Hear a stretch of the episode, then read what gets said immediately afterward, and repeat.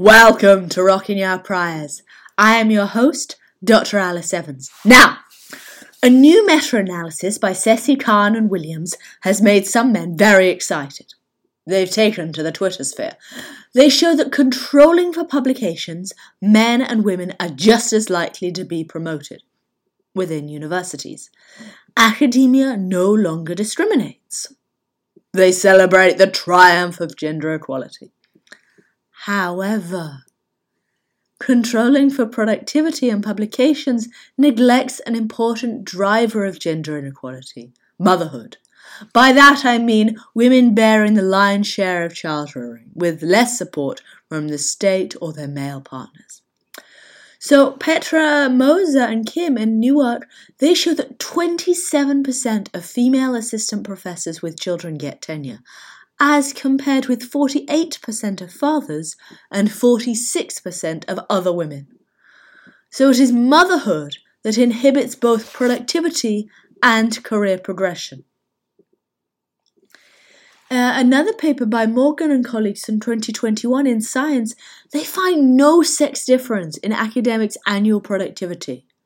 After childbirth, however, mothers' annual productivity immediately drops.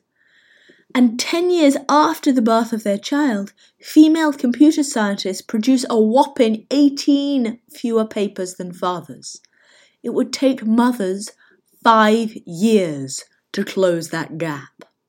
Now, the good news is that that gap is actually closing. Women have increased their productivity, but mothers are still at a significant disadvantage. So I think this is really important to to recognize that the western public sphere has rapidly become much more impartial. And I'm choosing my words carefully there, impartial, with stronger checks and balances to ensure equal treatment. And that's a result of women demonstrating equal competence and relentlessly contesting unfairness what I call reverse dominance coalitions, following the work of anthropologists like Christopher Boehm. But going beyond academia, as uh, Professor Claudia Goldin explains in her monumental book, Career and Family, motherhood takes a hit. College educated American mothers tend to cut back on hours and pursue flexibility. But long hours are highly paid pathways to seniority. So caring for kids hurts career progression.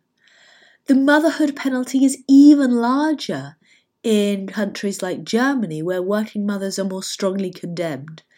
So, uh, Kleven et al. 2019, they, they show that there is a larger gender gap in earnings after childbirth in countries where people take a very dim view of mothers working when they have young children.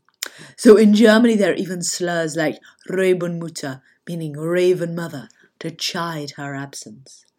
So, contrary to the male excitement on the Twitter sphere, I would suggest that reports of the death of gender inequality are greatly exaggerated. Anyone who looks at all the data will distinguish between different kinds of obstacles. Young women know that motherhood takes a hit. Why else do you think fertility is in decline? So, here's my top line summary. Academia may be impartial, rewarding productivity, but that is not sufficient for gender equality when mothers bear the lion's share of childcare. Thank you very much for listening. I'm Dr. Alice Evans, and this is Rocking Our Priors. Take care.